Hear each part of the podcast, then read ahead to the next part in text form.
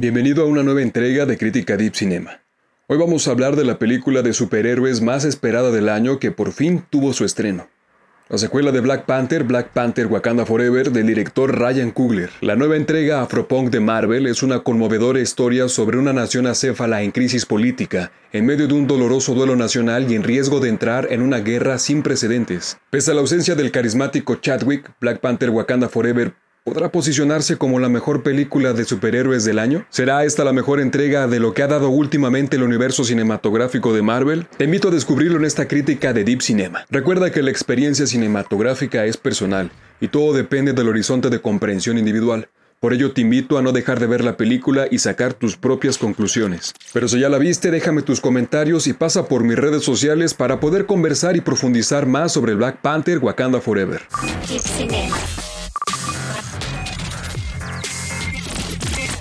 En esta nueva entrega de Marvel Studios, la reina Ramonda, Shuri, Baku, Okoye y las Dora Milaje luchan para proteger su nación de las potencias mundiales que quieren intervenir en ella tras la muerte del rey T'Challa. Mientras los habitantes de Wakanda se esfuerzan por abrazar su próximo capítulo, los héroes deben unirse con Wardog Nakia y Everett Rost para forjar un nuevo camino para el reino de Wakanda. Con una estructura argumental básica del bien contra el mal, estilizada con problemas personales, debilidades psicológicas y emocionales, las crisis de cada personaje principal funcionan como nodos para ir desarrollando la sustancia fílmica de una película visualmente envolvente. La película inicia con un atrayente y nostálgico ritual funerario al rey T'Challa, que se entremezcla sutilmente con el luto real funcionando como un generoso homenaje al carismático Chadwick. En ocasiones es hartante la reiteración del homenaje. Este llega a cansar provocando la sensación de que este elemento está sobreexplotado para generar compasión innecesaria, ya que la muerte del rey y protector a todos nos ha quedado más que claro. Este hecho de la vida real se matiza bien y logra empalmar la despedida del actor con la inexplicable enfermedad y posterior muerte del rey. En Wakanda solo se hace mención de una extraña enfermedad y nos muestra las distintas formas en las que sus seres amados, abatidos por la inesperada muerte, tratan de superar la pérdida. La ausencia de la pantera negra tiene a una nación acéfala al borde de la crisis por la protección de su reino y de su mineral más preciado, el vibranium, codiciado por las potencias mundiales lo que obliga a los desamparados wakandianos a tomar medidas extremas. De esta forma, Wakanda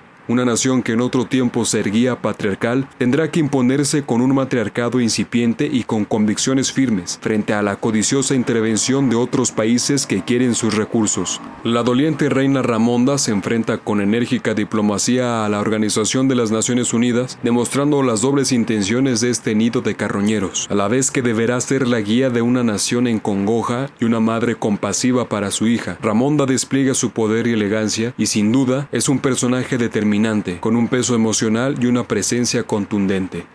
Mientras tanto, la princesa Shuri, quien fuera un alma positiva, se encuentra en pleno duelo, con una inestabilidad que va desde la ira irracional hasta la venganza explosiva, una construcción ambivalente de emociones encontradas, bien lograda. Este engranaje bien vale para el mundo real, en el mundo en el que la actriz Leticia Wright tiene la obligación de superar el imponente legado de Chad, y sobre Shuri, que se debate entre ponerse el traje de la pantera negra y tomar su papel como protectora de Wakanda. El detonante de la tensión principal es un hecho codicioso que no voy a revelar. Esta misión marítima provoca que folclóricas sirenas emerjan de las obscuras profundidades buscando erradicar lo que podría significar que su imperio y su pueblo queden expuestos a una nueva conquista extraccionista. La película se desarrolla con un ritmo que va tendiendo parsimoniosamente las columnas para el encuentro con lo inevitable. En ocasiones endebles e inestables intervenciones como la insignificante pero obligada aparición de Riri Williams desvían la atención, ya que este personaje personaje no termina de encantar debido a un desarrollo poco convincente y una motivación escuálida, pero que sin embargo es pieza nodal para justificar la aparición del nuevo mutante antihéroe habitante de las profundidades. Ironheart es un personaje anticlimático que economiza todos sus elementos distintivos para entregar más secuelas y una serie que está desarrollándose. Ironheart es la oquedad que pronto buscará sustituir lo que alguna vez fue el grandioso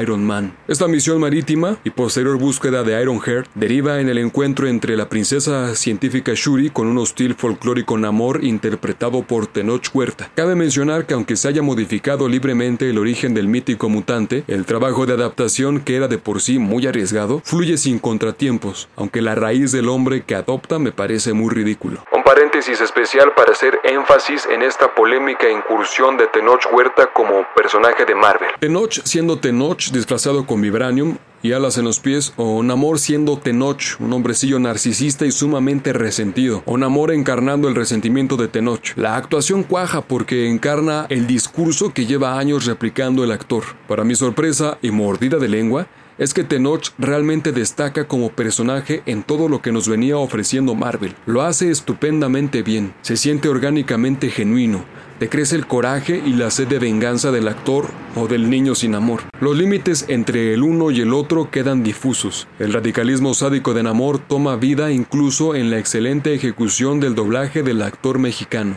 La verdad es que este cabrón y todo lo que gira en torno a él en la película me hizo sentir orgulloso como mexicano. Lo que destaca de toda la pieza cinematográfica son los imponentes ambientes submarinos, las majestuosas grutas mayas, las ancestrales construcciones prehispánicas que se dejan apreciar gracias al excéntrico encuentro entre Shuri y Namor, quien la lleva a las profundidades ultramarinas para conocer el imperio perdido de Talocan. Esta secuencia es la más bella y enriquecedora de toda la película, ya que deja ver un reflejo de la esencia mística de la cultura maya. Ramonda supone que Shuri fue secuestrada y acude al auxilio de la precisa Wardog Nakia, interpretada por la encantadora Lupita Nyong'o, para la búsqueda de Riri y la princesa, lo que desata la brutalidad y terquedad del colérico Namor que se deja sentir con todo su poder sobre el noble pueblo de Wakanda. Durante el ataque de los talucanos contra Wakanda, Namor arrebata vidas significativas para Shuri, atrocidades que la obligan a remontar los pasos inmorales con magistral estrategia científica. Las salvajadas del folclórico dios Talocan orillan a Shuri, Wardog Nagia y a Riri Williams a tomar el camino del mundo astral, pero debido a los perturbados pensamientos obsesivos y la intención emocional, que son parte medular del ritual de invocación de la Pantera Negra, una de ellas se encuentra con las maledicencias vengativas de un viejo conocido que le malaconseja para la batalla contra Namor y su ejército constituido por criaturas marinas. Una pantera negra asciende para defender a Wakanda en una batalla a millas náuticas de las costas wakandianas. En la lucha final, la nueva Pantera Negra logra enmendar el camino de la nobleza y el honor al tiempo que perdona la vida de un agonizante Namor, quien se arrepiente y se rinde solo para conformar una alianza que les posibilite la mutua protección frente a las amenazas de los imperialistas extraccionistas, que durante toda la película fueron tejiendo su propia trama, gris e imperceptible, como los burócratas que son, pero importante para la coexistencia futura de estas dos naciones aislacionistas. La coreografía entre los vértices del triángulo conformado entre Namor Shuri y Ramonda funciona perfectamente. El viaje de cada uno de los personajes principales y secundarios es una invitación sutil que fluye como familiares y frías corrientes marinas. La construcción individual de cada crisis amalgama bien en la trama principal, tanto que deja una sensación de plenitud. No hay nada que no funcione en esta cinta a excepción de Ironheart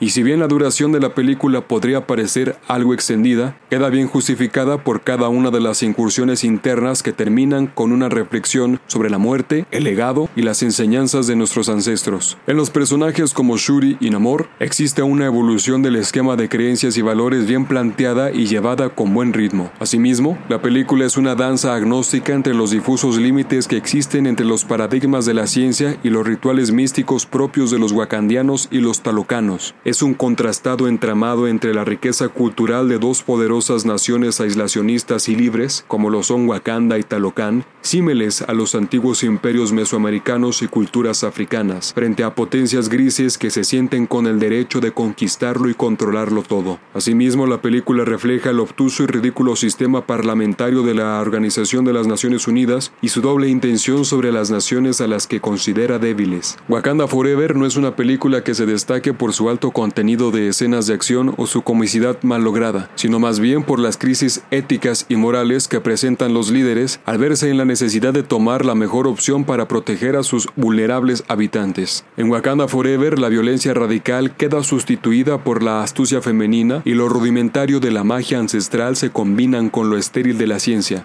en tanto el soundtrack y el sonido. Ambas partes auditivas funcionan a la perfección. Incluso el silencio interviene como parte fundamental que brinda el espacio espacio necesario para la meditación profunda sobre los sentimientos y emociones en torno al duelo y las consecuencias de la pérdida, tanto de un ser amado como de un líder. Lo que sí es que el soundtrack de los estupendos artistas logran exaltar emociones que van desde el honor, la compasión, la nobleza, la dignidad y a su vez logra elevar los ya de por sí impresionantes ambientes y escenarios estupendamente detallados. La otra parte que logra embrujar para no dejar de verla es el fascinante diseño de vestuario. La mujer a cargo del vestuario es Ruth E. Carter, la primera diseñadora afroamericana en ganar un Oscar en la categoría de mejor vestuario. La propuesta de Carter es avasalladora. Su inspiración en las diversas y ricas culturas africanas, en los diseñadores japoneses Issey Miyake y Yoji Yamamoto, el estilo afropunk y modismos contemporáneos, además de joyeros, artesanos, tejedores y herreros, son una ardiente exquisitez visual. Lo simbólico de los vestuarios delimita perfectamente bien la esencia de cada personaje. Por ejemplo, en Ramonda, la mantilla juega un papel sumamente importante. Emite una postura firme de la reina en contraste con una madre de familia doliente. Los nuevos trajes de las guerreras, el glamuroso traje de pantera negra, las incorporaciones de los excéntricos tocados de plumas, los coloridos collares y joyas de Namor, Namora y los tlalocanos, todo conforman un desplegado visual a la altura de una gala de alta costura. Entonces, Black Panther Wakanda Forever podría ser la mejor película de superhéroes del año y de todo el universo cinematográfico de Marvel, por su majestuosidad visual, los meticulosos vestuarios, una selección musical potente, la mezcla de mitologías mesoamericanas, simbolismos africanos, el dúo Kevin y Ryan logra romper la racha de mediocridades que venía entregando Marvel y ya se le considera una de las mejores aportaciones de la fase 4 de Marvel. Incluso pudo apostar que va a estar compitiendo por algún Oscar. Wakanda Forever me dejó con ganas de volver a ver la película, cosa muy complicada cuando se trata de películas de superhéroes. Esta experiencia es un manjar legendario, pero quiero saber tu opinión. No olvides seguirme en mi Instagram y dejarme tu comentario. Si quieres escuchar este contenido mientras conduces o estás en el gimnasio, recuerda que Crítica Deep Cinema también está disponible en podcast.